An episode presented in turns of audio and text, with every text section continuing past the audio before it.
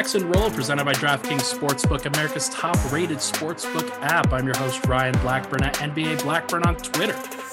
It is Tuesday afternoon as I'm recording this uh, with a special guest. It's been a while since I've had a guest on, but trying to give everybody their space during the off season. But I knew I couldn't hold out on you guys for for too long here, and wanted to get everybody back into the swing of things, get everybody ready for the season because it is surprisingly, shockingly, scarily uh, just three weeks away from when media day is coming back around. And to to really me help me break that down from an Eastern Conference perspective. I wanted to bring on a previous guest, somebody who has a great pulse on the Eastern Conference, a great pulse on the Cleveland Cavaliers, and one of the great podcast hosts in NBA Twitter, host of the Chase Down podcast with Carter Rodriguez. Is Justin Rowan, Avs, at, at Avs Canada. Uh, Jesus Christ. Avs Canada, baby. It, you know what? It looks great, but you know what? I, have got some love in my heart for the Avs too. You know, Joe Sakic, Avs legend. Oh, love it! hey, and and of course we have the Canadian himself, Justin Rowan, who obviously brought this back to hockey. Knew exactly where where to really hit home with uh, Nuggets and Denver fans. Uh, Justin, how are you? How has your summer been going?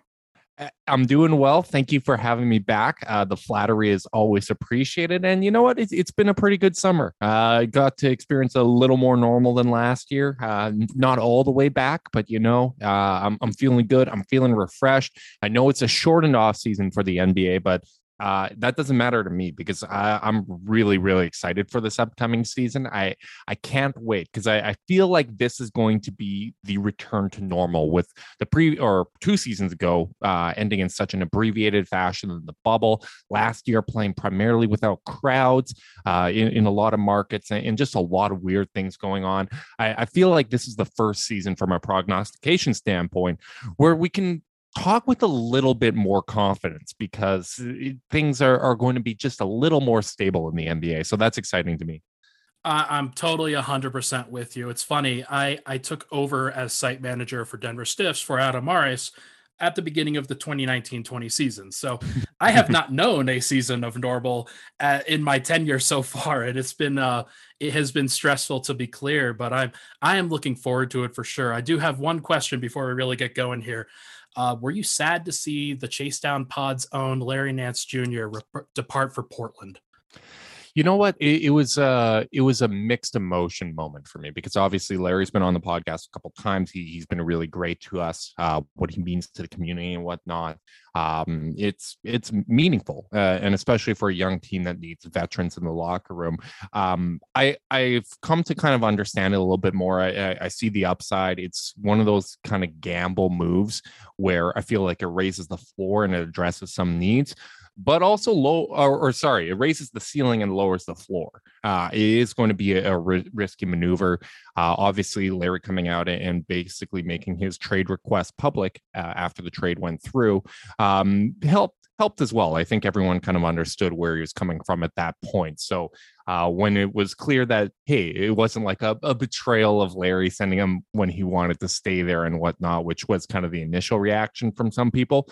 Um, once once that was public, I, I think everyone kind of came around to the logic of the move and it's it's going to be interesting. We're going to talk about the Cavs right at the end of this thing. I, I, want to address the the Lauri Markkanen trade because I think that that is a it's it's been one of the hot button topics, and as has the Jarrett Allen extension mm-hmm. uh, from from a Cavaliers perspective over the course of what has been a, very interesting offseason for the Cavs. So we will definitely get into it. Everybody, you should absolutely. That's a pro tease. The- That's a pro tease right there. You're letting everyone know.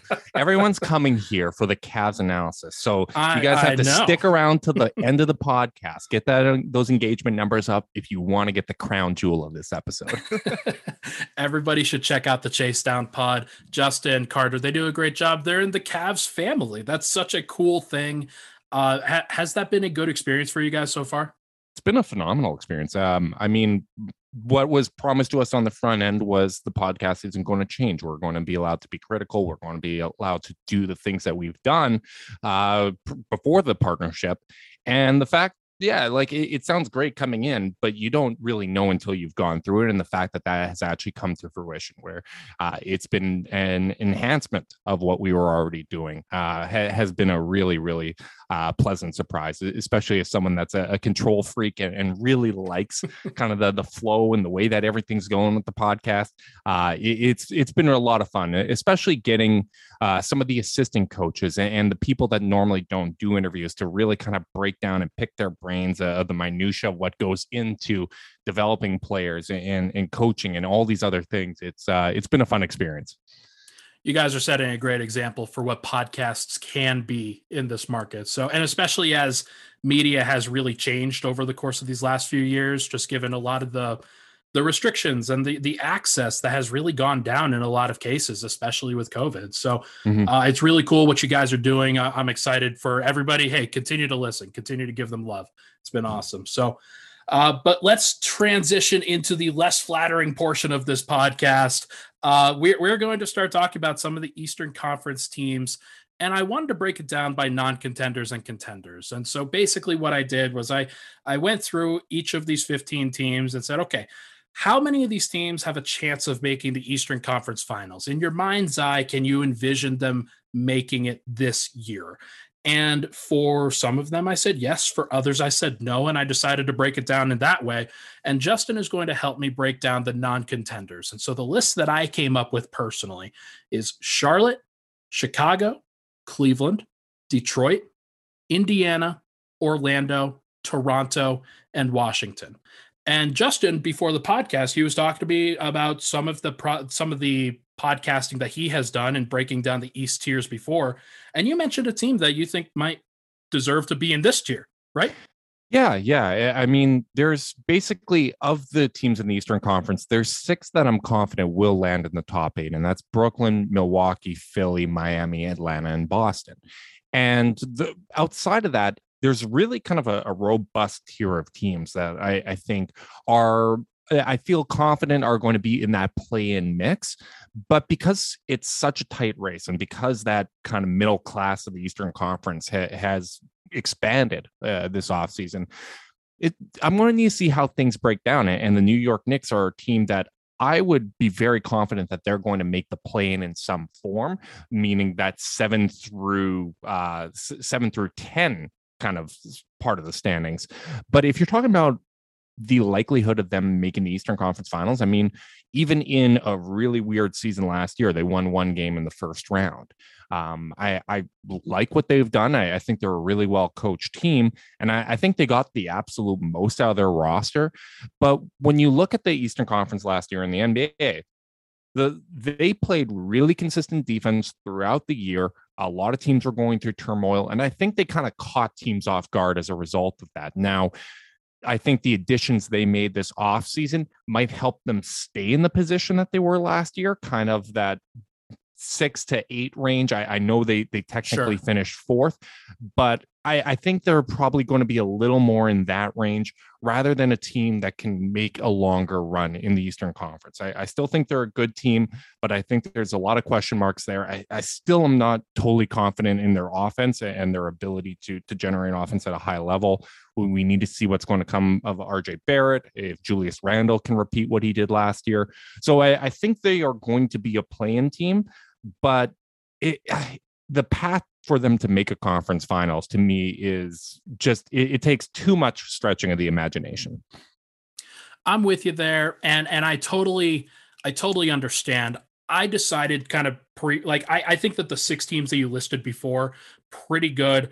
I'd actually amend it to five because i'm not i'm still not really sure how i feel about boston I'm not either. It's yeah. honestly just the strength of Tatum and Brown. Like that's yeah. really what it comes down to. I, I at least I, I think those guys are at least going to keep them out of the play in. Like I, I, I feel pretty confident about that. Um, and that's going to help your path to, to make a conference finals.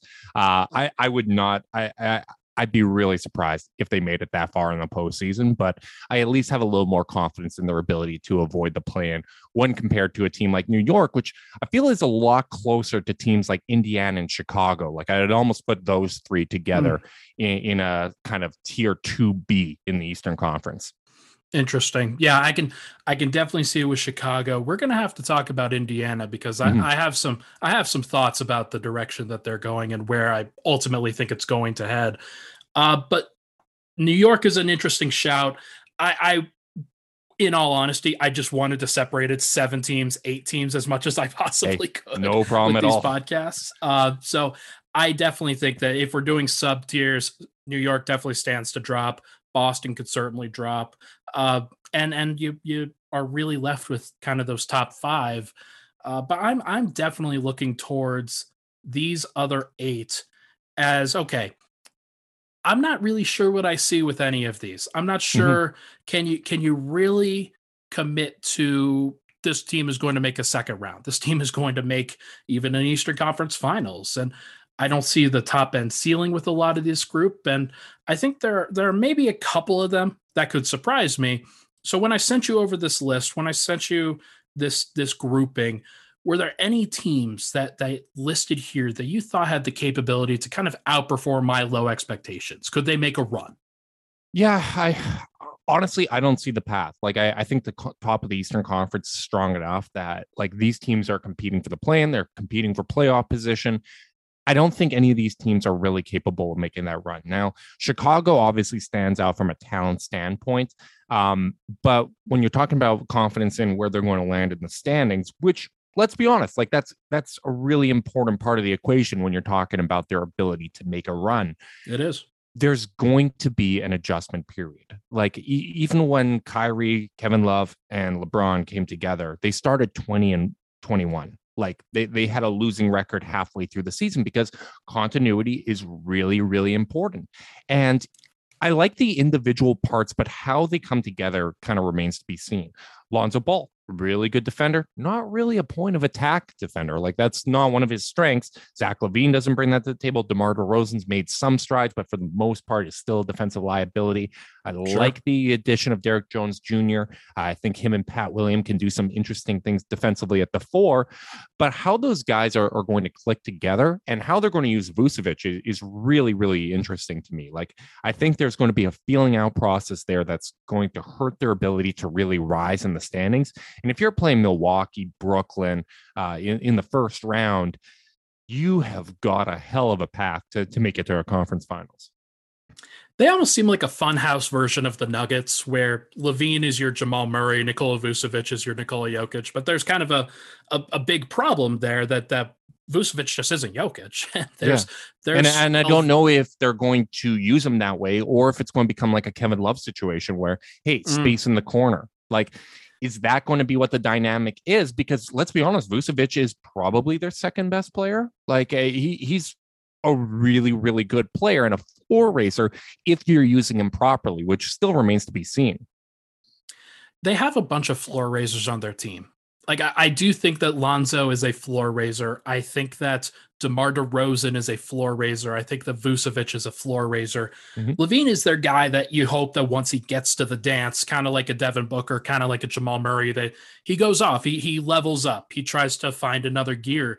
Mm-hmm. Uh, unfortunately, I just don't know if they're going to be able to defend at that level uh, that, that you're going to need when you're matching up with a lot of these teams. And like you said, point of attack defense is going to be a problem. They did add Alex Caruso. They mm-hmm. do have Derrick Jones Jr., but are those the two best players on their bench right now? I think that that's probably yes. And, and once you start getting into the depth there, it's a little bit scary. And, and DeMar DeRozan is probably the closest thing in the half court to a point guard that they have. Like, yeah, Caruso's he's a nice combo guard. Uh, Lonzo Ball is a really gifted passer, but he's more of that off ball, almost like a Jrue Holiday type, uh, where he needs to play with a true point guard. So maybe that does work with DeRozan, and you're able to get enough playmaking. But there, there's just so many questions with the roster, and it, it's not discounting the talent that they have.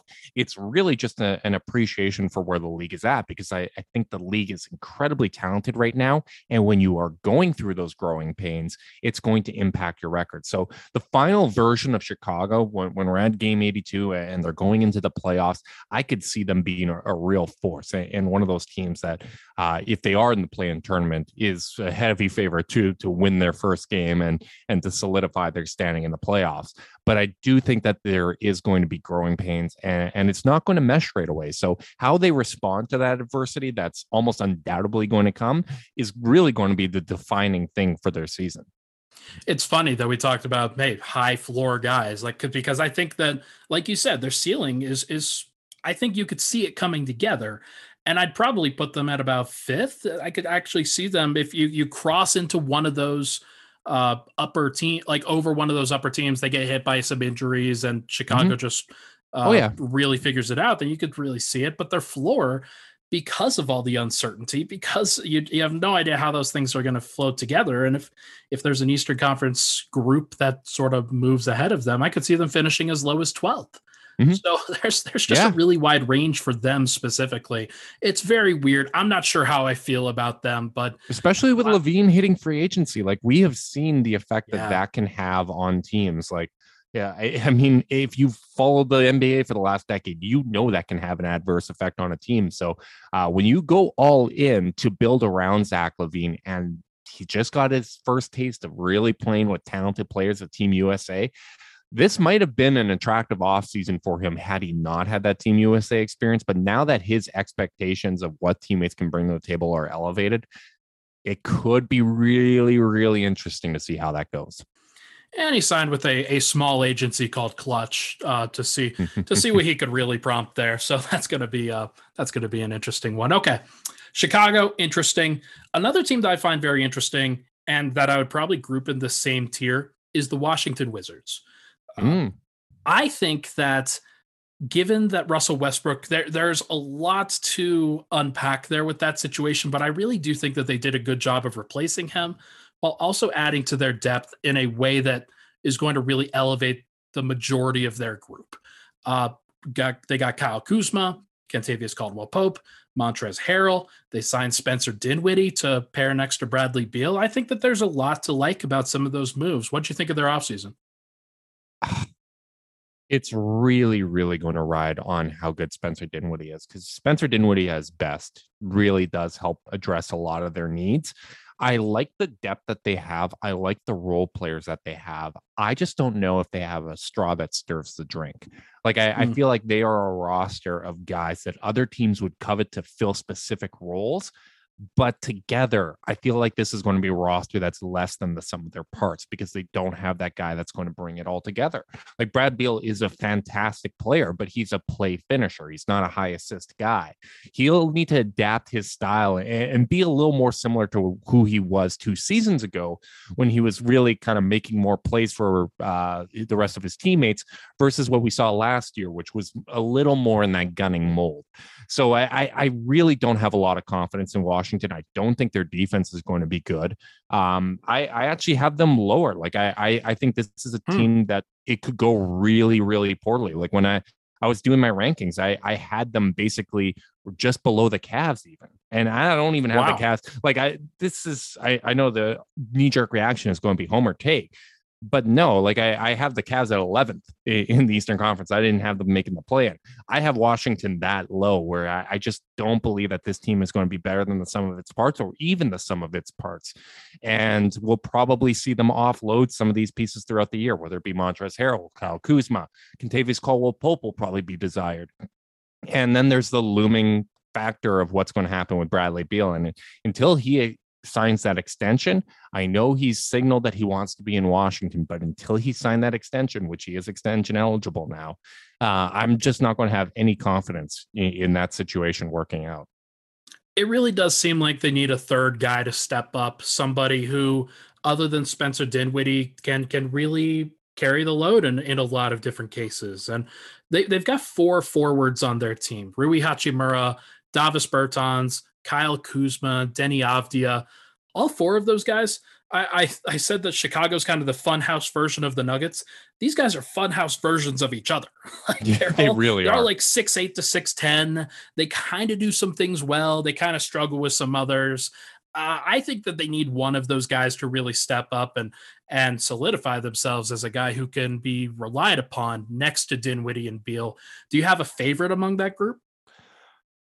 Oh my goodness, uh, I do like Deni. I, I, I really liked him coming into the draft. Uh, obviously, his uh, rookie season being cut short with an injury was unfortunate. Um, I, I, think because he can be that kind of point forward type of guy, he would be the X factor, someone that could bring it all together. But it'll be interesting to see how they manage the rotation. Like that's one of the big questions for me, especially with a rookie head coach. How are you going to manage that? Because uh, yeah, there's a lot of names and a lot of rotation players that I think teams would like, but is Kentavious Caldwell Pope going to be sitting because Corey Kispert needs to get his reps? Is Kyle mm. Kuzma going to play, or is Montrezl Harrell, or is Rui going to play, or is Deni going to play there? Like having a lot of names and, and, a lot of options is a nice thing to have. But this is a team that screams consolidate to me. Like you need to go out there and, and get an established playmaker and kind of consolidate some of this talent into that direction. So uh, to me, it's there's a lot of question marks and a lot of pressure for a guy coming off an injury uh, uh, in Spencer Dinwiddie that is basically being counted on to bring this all together. It's going to be interesting. I have a lot of faith in Dinwiddie to come back and be very good. Uh, that sentiment might not be shared by everybody because he he just seems like a player. Hey, you're coming off of an ACL tear or even though it was a partial one. And there's a, there's a lot of reasons to think that hey, this might not work. But mm-hmm. if it did work, if if there was a way for him to be that kind of 25 and five guy next to a Beal who's putting up basically 35 and five, yeah, uh, there's there's there's something to be to be said there for those two guys kind of captaining the ship and directing everybody. And you may not need a a true third player if you get good minutes from Rui or good minutes from Davis or whoever of those guys that really stands out. So yep. they're an interesting team to me. Like you said, ripe for a trade, whether it's trading Beal or trading to add to Beal. Should be interesting. Mm-hmm. Totally agree. All right, let's take a break. When we come back, I wanna I wanna jump around and we're gonna go to the teams that are worst in this conference. we'll be right back.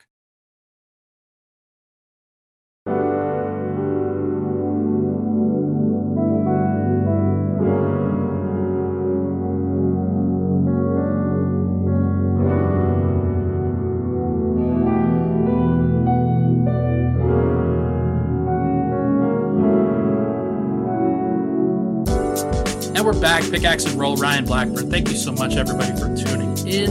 I am joined today, of course, by Justin Rowan. Make sure to go follow his work with the Chase Down Pod, doing some great stuff. All right, let's hop around. And I, I, I premised this at the end of last segment. The worst teams in the Eastern Conference. I think this is a smaller group than it usually is. Uh, year in year out because there's there's I think there's just been a level of competency, a level of young talent that has been added to this group over the course of a few years here. Uh, but there are still teams that are going to finish at the bottom. And I think that there is a clear winner in terms of who is probably going to be 15th in the conference. Can you guess who I'm talking about? You're talking about the Orlando Magic. I am talking about the Orlando Magic. That is correct. Uh, they are they are going to be a lot of fun from a, a just from a fun upcoming, e- e- very exciting perspective, but they are also going to be an absolute mess. Uh, this is going to be a really, really interesting roster. What stands out to you about them so far? Man, they're a team with quite a bit invested in point guards and guards. Like, uh, I'm going to be interested to see what Cole Anthony, Markelle Fultz, RJ Hampton, and Jalen Suggs do together. Like, that, yeah. That's uh, and, and then you're adding someone like Gary Harris, who you're probably trying to get some value out of him and, and showcase him to some extent. Uh, I I, I'm not 100% sure. Is Michael Carter Williams back? I, I should know, but to be honest, I haven't spent a lot of my off season thinking about the Orlando Magic because to me, this screams worst team maybe in the NBA. Uh, this, is a really, really young team with not a lot of veterans to elevate the floor. Who knows if they're going to hang on to Terrence Ross? We don't know uh, what Jonathan Isaac's going to look like when he gets back. There, there's just not a lot of paths to this team being competent in my eyes. You know this perhaps better than anybody young guards and just being led by young guards is just not a recipe for winning totals at the outset yeah. while they're young, while they're trying to figure things out, you're going to go through some growing pains. And Jalen Suggs, Cole Anthony, Markelle Fultz, RJ Hampton, they've even got their veterans are Gary Harris, Terrence Ross, Michael Carter Williams in the backcourt alone. That is just a lot of names and a lot of a lot of players that probably should be playing a lot outside of Michael Carter Williams. But yeah. Uh, I I don't know who I have confidence in in that group. I, I will say, given that we did trade both of them for Aaron Gordon, I I it was hard to give up Gary Harris and RJ Hampton because I think that they Gary Harris is the the standard pro that you'd want on every team, but yeah. RJ Hampton, I think he's very talented and extremely athletic and has really showed a lot defensively. Um, do any of those guys really stand out as the high ceiling player, the one that you want to consider part of your core, a true piece to build around? Yeah, it's Jalen Suggs. Like, mm, okay. I, and the nice thing is, I do think Jalen Suggs will need to play off of a point guard. Like, I, I think you play him as a two. Um, so I, I think it'll work out. It's just going to be a matter of does he develop better chemistry with RJ Hampton, Markelle, or Cole Anthony? Like that. That's really going to be the feeling out process. And I think there's in the modern NBA, there's room for you to have three guards kind of working that rotation because, uh, especially ones that can guard multiple positions, which I, I believe Jalen Suggs as well as Fultz are capable of doing. You got 96 minutes between the the point guard and shooting guard position, and with the the pace and space NBA, there's more than enough possessions to go around. So I think there's a long term path to this working out. It's just going to be a feeling out process. But uh, Jalen Suggs is a guy that I'm really, really confident in moving forward. Uh, I think he has a really, really high floor as a player.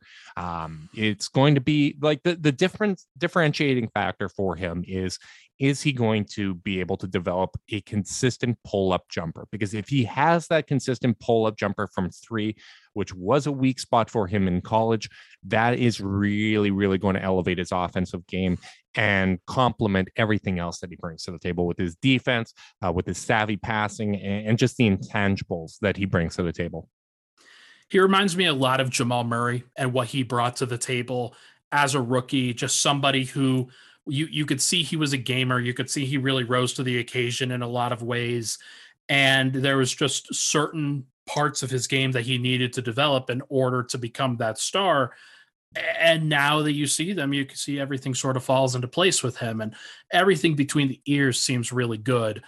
Uh, I'm curious to see how somebody like that handles the situation and whether mm-hmm. he's going to need some uh, prompting in the form of trades with some other guys and making sure that hey you, you have a good structure that's really set up it's going to be fascinating to see how they handle it yeah. Uh, moving to their front court Chuma Okeke, Fr- uh, franz wagner jonathan isaac wendell, wendell carter, carter, jr yeah like wendell's probably the only one that i have like jonathan isaac if he's healthy is a really good player he, he's a big time difference maker health is the big concern Wendell Carter Jr. is kind of the, the question mark because I, I think I, I was a believer in him coming in, but he just hasn't shown a lot to this point.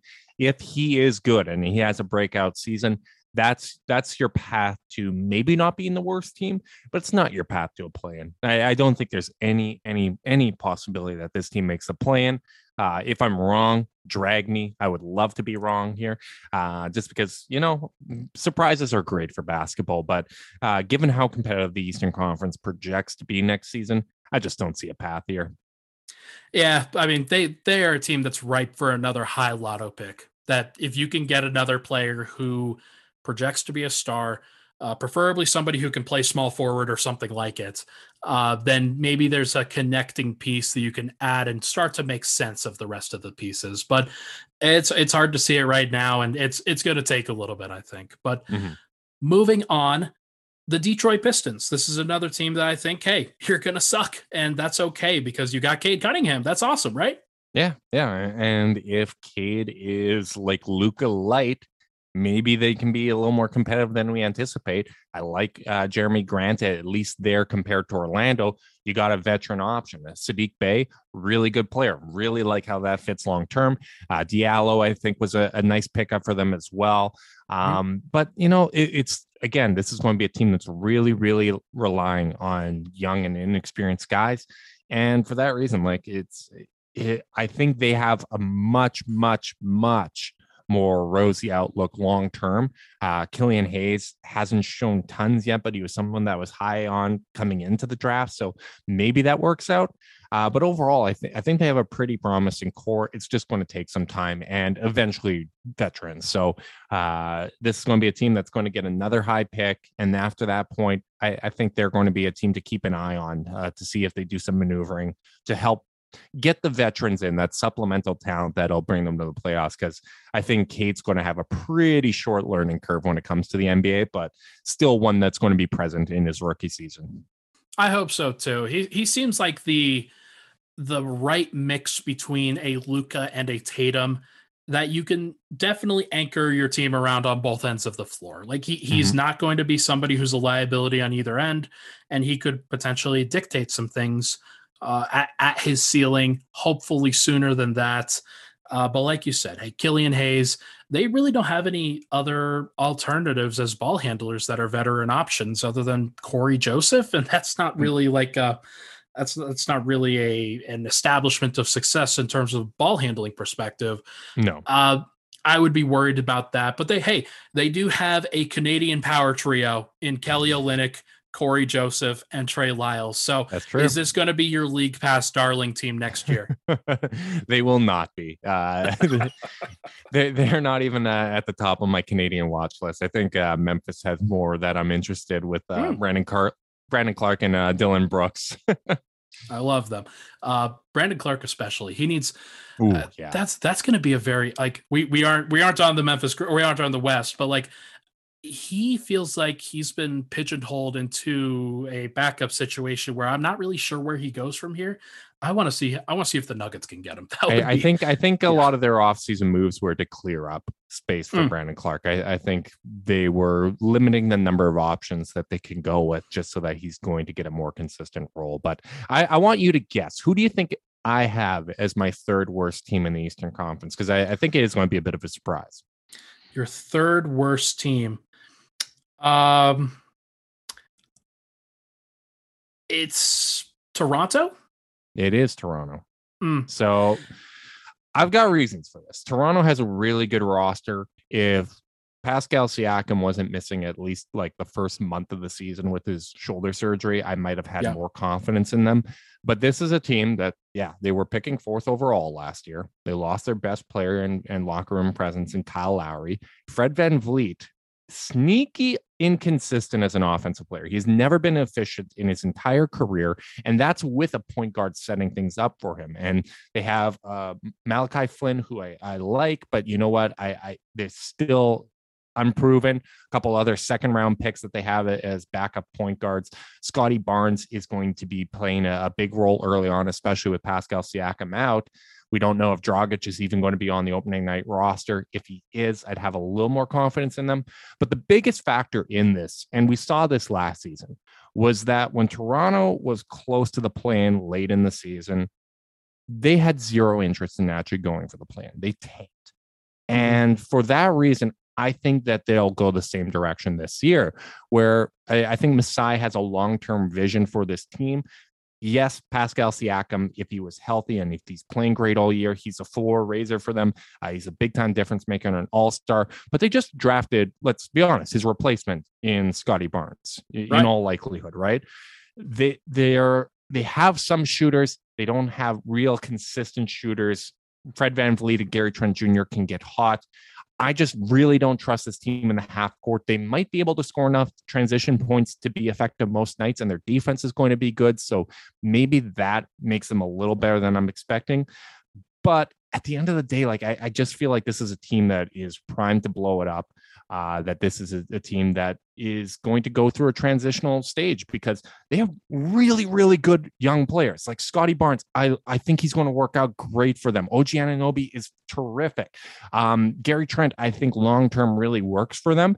And because they already have that good core of young players in place, I wouldn't be surprised if Masai took a long term view with this team, maybe moved on from a couple of their favorites there, uh, and get one more high pick and then start going in with some cap space. it, really wouldn't surprise me to see them tear it down.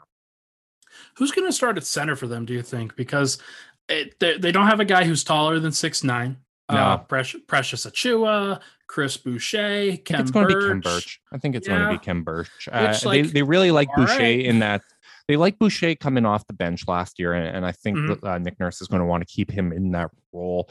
Um, yeah, it it'll be between Khem Birch and Precious. I wouldn't be surprised if Precious like took that spot eventually. But again, like this is a team that's really relying on a lot of young guys. Like if Precious, Scottie are, are playing heavy, heavy minutes for you, we, there's just going to be a lot of growing pains there, man. Like I, I just I don't have a lot of confidence in this roster. I know, like if you look at their uh, over under line, it's really high. I'd be pounding that under. Uh, and mm. like don't yell at me if I cost you money there. But at the end of the day, like I think this is going to be a team that finishes comfortably under as they go through another rebuilding season. Yeah, and I, I actually because Basketball Reference doesn't have Gary Trent on their updated roster for this next season, so I actually forgot that he was even there. Mm-hmm. Um, but like they could be moving Goran Dragic to Dallas. That seems like something that still could happen. Yep. Like start of October. Like that seems yep. like that's a thing. Uh, so if if that's the case, then they're not going to get back anybody special from that deal. No, you're getting like Dwight Powell, which again, yeah, like, is I he mean, going to play over Precious even or Chris Boucher? Like, how much is he actually going to help you? No. And then if that's the case, then your your backcourt is now Fred VanVleet, it's Malachi Flynn, and Gary Trent, which okay, like I mean that's that's fine, but it's I, it's I don't know how Fred's going to do running an offense. I don't know how he's going to do as the number one guy. Like I, I really have a lot of questions there. Like if Goran's there, I think that actually helps a lot. But I mean, he's made it pretty clear he doesn't want to be there. Uh, and it wouldn't surprise me just the way that Toronto values that lo- locker room culture if they move on from him once they're basically able to at the start of October. Because I, I, think everyone knows he's probably going to Dallas at some point, uh, which they can't really trade for him until the start of October. So once that happens, we'll probably have a better idea what Toronto's start of the season is going to look like. I, I do think that their foundation is better than what you're giving it credit for. OG mm-hmm. Anunoby is, I think, his ideal role is as the third best player on a championship team, or maybe even fourth best player. But for a team that is still just trying to raise their ceiling, if you've got Fred VanVleet, if you've got Pascal Siakam, he's a capable third option there and should be fine. Uh, but but I think there is something to be said for this is this is a team that has some bottom out potential and mm-hmm. they're going to want to play Scottie Barnes and if you're if you're shifting those things around then it's it's it could get weird. So yeah uh, a ball handling big that's really raw offensively is going to initiate a bunch of your offense. That's like it's probably going to be great for the long term and again i'm really high on the long term of this team. I think they're a really really well run franchise. I think they have a great young core in place it, I just think like the, the smartest decision seems to be to do a little bit of a teardown here. And they're a team that I, I, feel like is going to make the smartest decision. But at the same time, I'm looking at this from the perspective of a Cavs fan that wants some teams to be below them. So I need to look at these likely avenues for someone to go but below them. So uh, by all means, Masai, blow this thing up. Absolutely. Please suck. Please suck. It's Please fine. Suck. It's fine. Please suck. Fine. I have too many Raptors fans in my family. I don't need them being cocky. Like, come on, we we just don't need this. Uh, that's great. Uh, tell you what, let's take another break. When we come back, we're going to wrap up with these last three teams the Indiana Pacers, the Charlotte Hornets, and your Cleveland Cavaliers. We will be right back here on Pickaxe and Roll.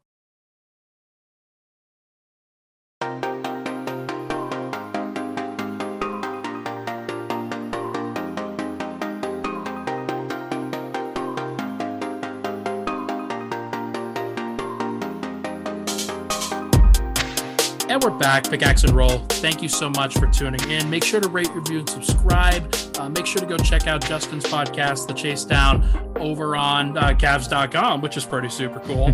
uh, that is a is a great partnership there. Uh, let's wrap up this thing by going quickly on Indiana, Charlotte, and then spending some more time on Cleveland. Uh, Indiana, I actually think I feel about them the way that you feel about Toronto uh, mm-hmm. because mm-hmm. they have a lot of solid players, a lot of players that are not superstars, not really even all stars, despite Domantas Sabonis getting at these last two. I think that you can make an argument that if he's in the West, probably not. Mm. If he's in a different situation, probably not. But they needed somebody to step up, and he stepped up, and they've been fine. Uh, but Malcolm Brogdon, Caris LeVert, a healthy TJ Warren, maybe, Yeah. Uh, Domantas Sabonis, Miles Turner, they're all good. Yeah. I just don't really trust any of them, and I think that this is this is going to come to a head pretty quickly. That with a new coach, with uh, in Rick Carlisle, he is a a very good coach. Don't get me wrong. I just don't know how this is going to go. Like he seems like a guy who could lift the profile, or it could bottom out really quickly. What do you think? Yeah, I, I think he's going to have them playing pretty consistent basketball because you- list that those six guys with TJ being the main one off the bench, and then you add someone like Torrey Craig, you have Jeremy Lamb, you have like so many solid players that I, I think they can do some interesting things. Even Oshae Brissett, he he really showed quite a bit uh, at the end of last season. Don't Uh, so forget NBA veteran Chris Duarte. Yeah, Chris Duarte. Absolutely. Like eh, there's just so many good players there. And I think Indiana was a team that, like last season, they still made the play-in, even though they clearly, clearly hated their coach. Like there was so many internal issues. Now, if they decide to sell off parts, yes, I can see the bottom falling out. But at the end of the day, like th- there's just so much talent there when you're talking about like that starting group of Brogdon, LeVert, Warren, Turner, Sabonis, that I like I just have so much confidence in them. Out of the 16, like outside of the top six that I, I feel really confident in, I have Indiana as the next team. I have them seventh in kind of my Hmm. confidence rankings for the Eastern Conference because there's just so much talent there. And I think Rick Carlisle gets such a high baseline out of his teams uh, that I, I think they're going to be a really, really steady presence. And again, like listeners of this podcast can probably figure out my biases, and usually it, it leans towards continuity. And the, the Pacers have so much continuity. They're bringing in a really good head coach. Uh, if they get out to a so- strong start, I think they're going to be able to maintain that. I really want to see Caris LeVert do well just after last season just really Yeah. falling apart for him the way that it did. Like uh, it's a really scary situation. And so if he could come back and and really be a great two, three option for them, uh TJ Warren, same thing. Like they've they've had a lot of bad luck. And and you could see Brogdon, Sabonis, Turner. Uh there's there's a little bit of shaky talent around them uh when those guys aren't there. So maybe maybe the overall sum of the parts uh, can can be better with a Yeah. guy like Rick Carlisle leading the fold. Because last just- year was worst case scenario, basically from a continuity, from a chemistry, from an injury standpoint, and it still got them into the play-in. And I understand that the Eastern Conference is better, but really like the teams that got better were those that weren't in the play-in last year, that that completely missed the playoffs. That like we don't have tons of confidence in Chicago. I, I don't have a ton of confidence in Washington. I don't think Toronto's going to be in that mix. So for those reasons, Indy seems like the real clear choice to kind of elevate themselves and maybe be in that 7 8 matchup for the, the play in rather than the 9 10. They are one team that I think could definitely do that. But for me, I, I would prefer for them to pick a direction because if if it's seven eight and that's where you're really going towards, I prefer for them to target a guy like Ben Simmons, somebody who could really elevate the overall profile. I'm not sure what kind of a deal makes sense. It probably But even then, the it doesn't of, make them bad. Like I, I think Yeah. Ben Simmons makes probably makes them a better team. Like I, I just don't see them bottoming out. Like I, they don't blow it up in Indy. Like they never blow it up in Indy. So for Mhm. that reason, that's why I have them so high because they've established a historical baseline. Like, yeah, it kind of sucks when you're just competing for seven and eight, but they're a franchise that has shown a willingness to compete for seven and eight. Okay, you've swayed me. I, I I will move them out of that previous. There you go. Okay, there you go. I'm go. going to take that win. uh, but another team that I think deserves some some credit here is the Charlotte Hornets, who Mhm. did also get better during this offseason, I think. Where Ooh, okay, I, I I don't think that they got worse. Do you? I do. I, I think. I think they made a smart long term pivot. Um, moving on from Graham is going to hurt them. You're now replacing him with Bouknight, who uh, I like long term as a prospect, but again, this is a rookie versus someone that's 25, 26 years old that uh, really kind of helped them out uh, at the center position. Now you have Mason Plumlee, which I, I think is a downgrade from Zeller, and Kai Jones, who's a rookie. Um, I just don't think I really don't like their center position at all. Uh, I'm really, really high on them long term. But if Hayward misses any time at all, this is a lot of young players, not a lot of veterans in the front court, uh, really the, the floor raising type guys. I think they're going to take a small step back. Uh, honestly, I, I should I compare it a little bit to Memphis. I think Memphis is taking a little bit of a step back this year. I think Charlotte's taken a step back. But after this upcoming season, I think that Charlotte is going to be one of those up and coming teams on the rise. I just don't know if LaMelo is going to be good enough to really, really elevate him. I see a scenario where things work out, but looking up and down the, this roster, I just don't love the front court. I don't think Kelly Oubre is going to help them a lot. I mean, if Steph Curry couldn't get the most out of Oubre, I don't think LaMelo is going to. Um, so there's there's just a lot of question marks there, and and I I, I think playing Kai Jones and Bouknight in really prominent roles is going to lead to them losing quite a few games in the Eastern Conference. Yeah, I, I will say uh, this might be just be having a blind spot for Kelly Oubre, uh, just because I think that he, despite the fact that he was with Steph Curry, despite mm-hmm. the fact that he was with Draymond Green, I actually don't think he was in a great situation there because Andrew Wiggins is sort of the role that you would want him to fill. And he was playing a lot of minutes with James Wiseman, just like all the Warriors fans were bitching about with with Steph and Dre and and those guys. And I, I do think that there are ways that this Charlotte team can really maximize the wing talent that they have, which mm-hmm. suddenly includes Miles Bridges, Kelly Oubre, and Gordon Hayward kind of bookending a lot of that. And I think you can go up and down the, the lineups that they have. Maybe you mm-hmm. play mm-hmm. Oubre at the two at times when when Rozier is sitting. Maybe you play Gordon Hayward at the four when PJ Washington is sitting. I think there's a lot of different ways that you can get through a regular season. There are uh, and and Mason Plumlee, he is I mean, I think if you've got a Plumlee or a Zeller, like that, if you're just you're just subbing one for the other, really, there's mm-hmm. there is some data, and and friend of the program Matt Moore would absolutely relay this to me uh, that Cody Zeller is actually just an excellent defender and actually somebody who who would really elevate them and really helped out Charlotte. But they also are subtracting Bismack Biyombo, I believe, mm-hmm. and Bismack Biyombo was really really bad. So yeah. there there is some addition by subtraction there that maybe even a rookie might be actually better. Yeah. Um, and, and, when I did my Eastern Conference rankings, like I had them 10th. So I think mm-hmm. they were better than their record last year. Uh, obviously, with LaMelo missing time and some of the injury issues that they had, I think they were better than their record.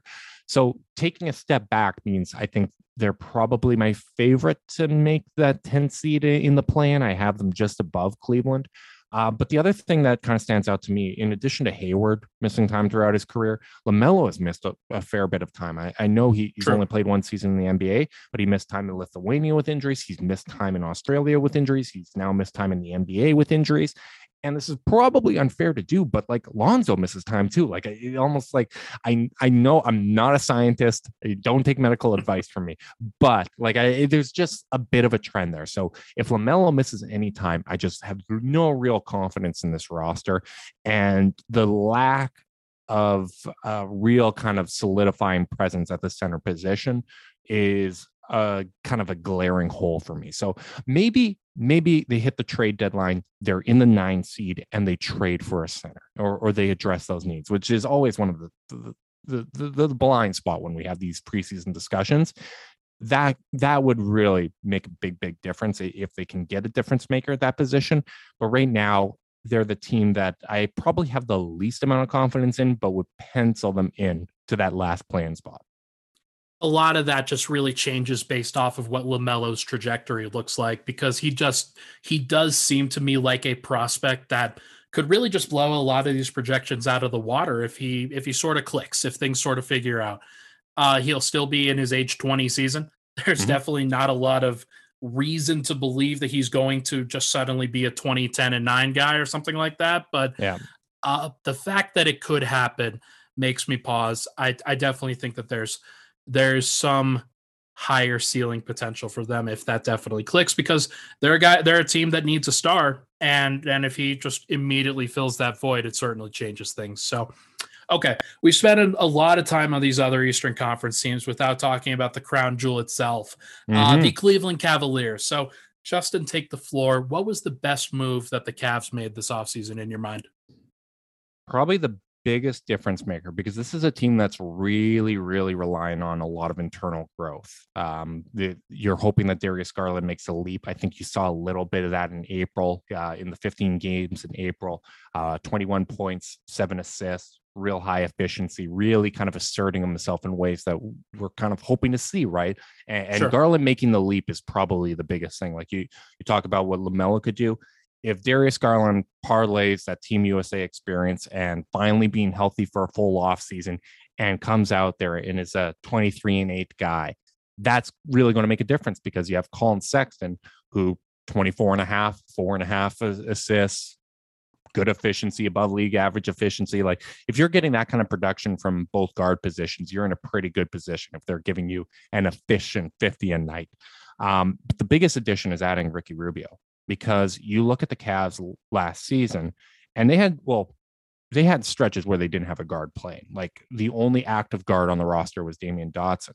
But outside of that, like the backup point guard minutes were Dotson, Brodric Thomas, just like a lot of really unproven players. And now you had Ricky Rubio, who, despite injuries early in his career, last seven years hasn't missed much time at all.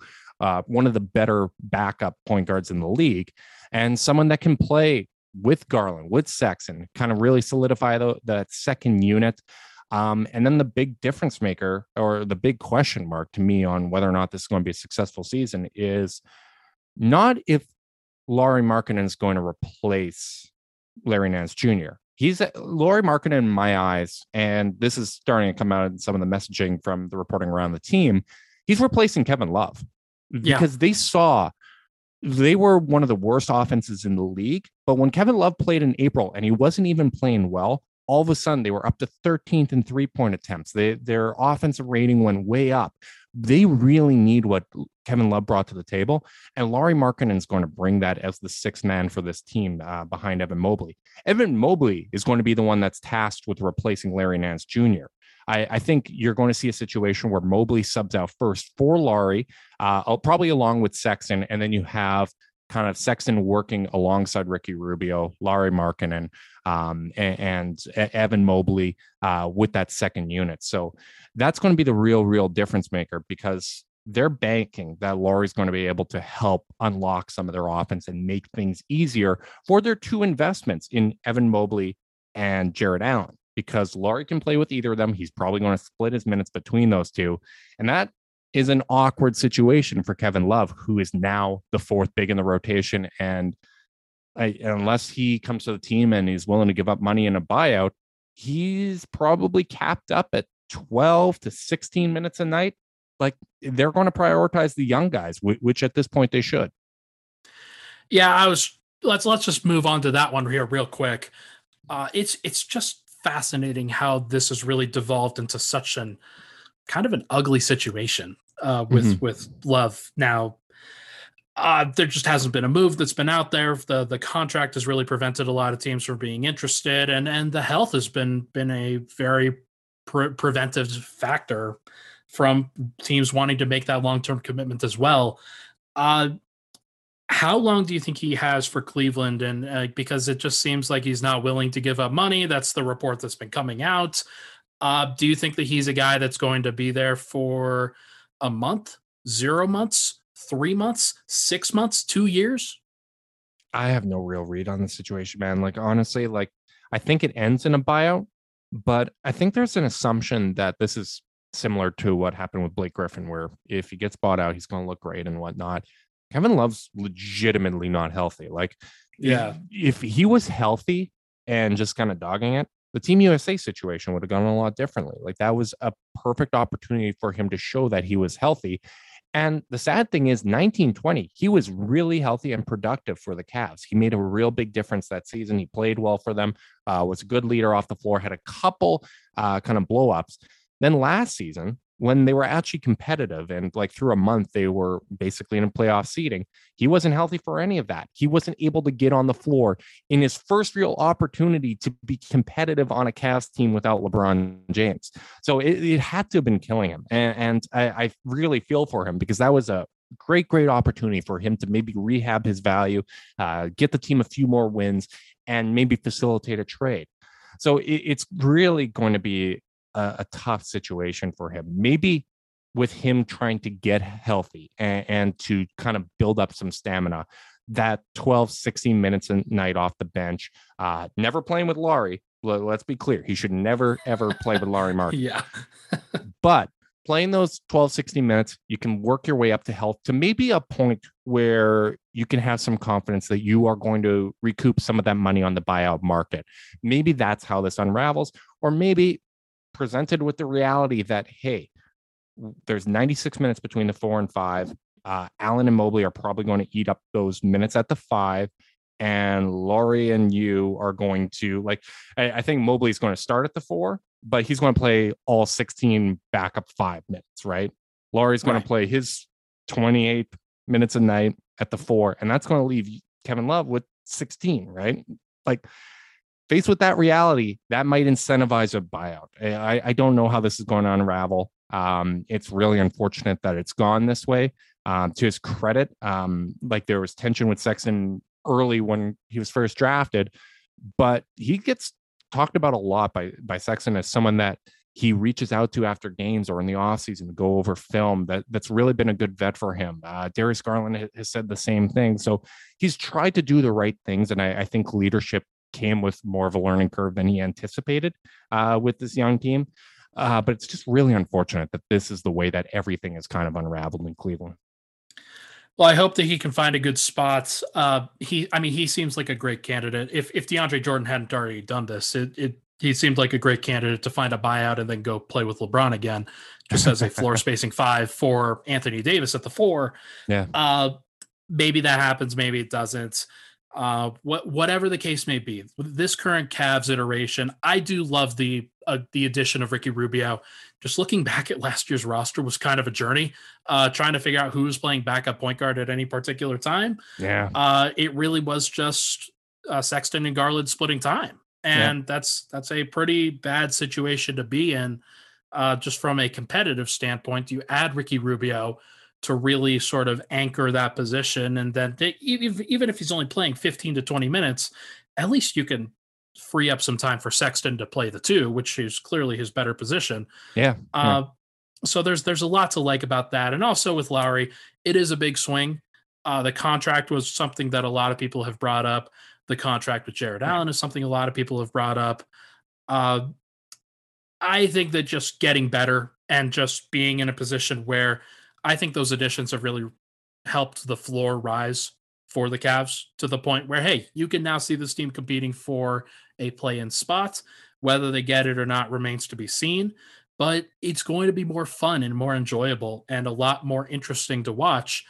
Uh, for the long term health of this group and the, just the long term potential, I think you've probably got to find a better small forward, power forward kind of mix than Isaac Okoro is right now. Mm-hmm. Uh, Cedi Osman probably isn't that guy in the long term, but D- Dylan Windler hasn't been that. He hasn't been able to stay yeah. healthy.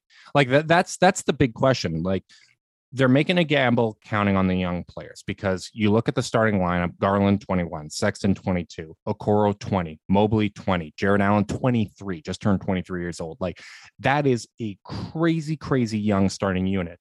And then Lauri Markkanen and Ricky Rubio off the bench. You feel pretty okay if, about that seven if you're high on those young players. I understand some people might not be, but that that would be the pitch. Getting that wing, which uh, apparently they are still active on the trade market. Uh, Chris Fedor had mentioned that um, that they are looking to add a wing. If you can add someone like a Terrence Ross or, or Jeremy Lamb from one of these teams that has a lot of options, you're going to feel a little bit better about that because Isaac Okoro, as much as he's capable of defending threes, doesn't really fit as a small forward, and his skill set seems to be better suited to play at the two. So it, it's a tricky situation. I like the young pieces. I think they fit well together. Uh, I'm particularly high on the fit of Garland and Mobley together long term. Like I, I, think those two, as kind of your your franchise pillars, you're going to be in a pretty good position.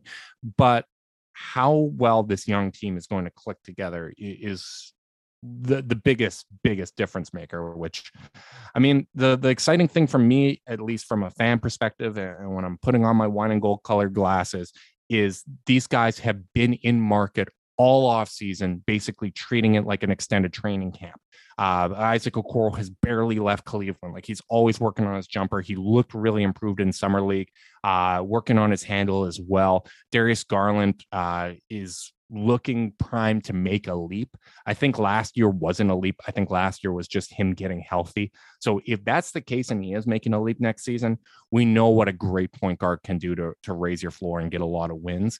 Um, so that's probably the path to competence. But at the same time, they really, really need to address that small forward position, whether it's someone like Dylan Windler getting healthy or finding somebody on the trade market that's going to at least provide a, a better option because if injuries hit this team again, like they did last year, it, it could fall like a house of cards pretty easily. Are they going to be able to defend in the backcourt enough to make that leap? That really depends on Sexton. I mean, Garland made quite the improvement defensively last season. He's someone that that's plays good positional defense, but that falls apart when your partner is just not playing good defense. And, and Collin Sexton uh, is capable of playing very good on ball defense at times. We, we've seen him play really well against someone like Bradley Beal and like almost shut him down for a game, but he completely falls asleep off ball. And I, I mean, from a theoretical standpoint, Isaac Okoro was really, really impressive as a rookie defensively. Evan Mobley, we haven't seen him yet in the NBA, but he should be a good defensive player. Jarrett Allen should be a good defensive player. Like, if you're going to start two guards that small, starting two massive seven footers that can switch onto almost any position helps a lot. So, sure, whether or not they're able to muster a consistent defense next season, that that remains to be seen. But I, I do think swapping out Larry for Lauri is at least going to raise their floor offensively. And when you have a team this young, you're going to have defensive lapses, you're going to have issues.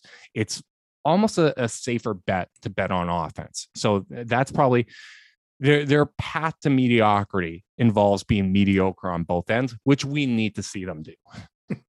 what's your what's your ideal lineup for them heading into the season? What's the lineup that you can't wait to see? I, I can't wait to see that starting five. And like it's last time LeBron left, it was Kyrie and Tristan were the only ones that I was really kind of emotionally invested in. I wasn't a Dion Waiters guy. I hated the Anthony Bennett pick, even as a Canadian. Uh, I almost got into a fight the night of the draft because I was just in such a foul mood. Um, and obviously, Andrew Wiggins never really played for them, right? Sure. The fact that there is five young players that I, am really invested in, and even Lauri Markkanen. I mean, he just turned 24 years old. Like he's still young, and he's finally he's finally playing with a point guard for the first time in his career. And you look at some of the tracking data, uh, B-ball index. I, I love going to check them out. He was in like the 93rd percentile as a cutter, field goal percentage off of cuts, not playing with a point guard. Uh, really good active off ball player. And that's probably the way that he can make a little bit of a leap because he is someone that has disappointed in a big way relative to his talent, right? Like he, he's a guy that's got the tools if he starts clicking a little bit more with Garland and, and Rubio and, and, these guys are gifted passers versus the situation he had in Chicago without a point guard with Boylen uh, two seasons ago. Um, may, maybe there there's a path to him uh, being a more productive player, but even the player that he's been to this point in his career make a big difference. So seeing that starting five, plus Lauri. Uh, let's call them the core six uh, for the purposes sure. of this podcast.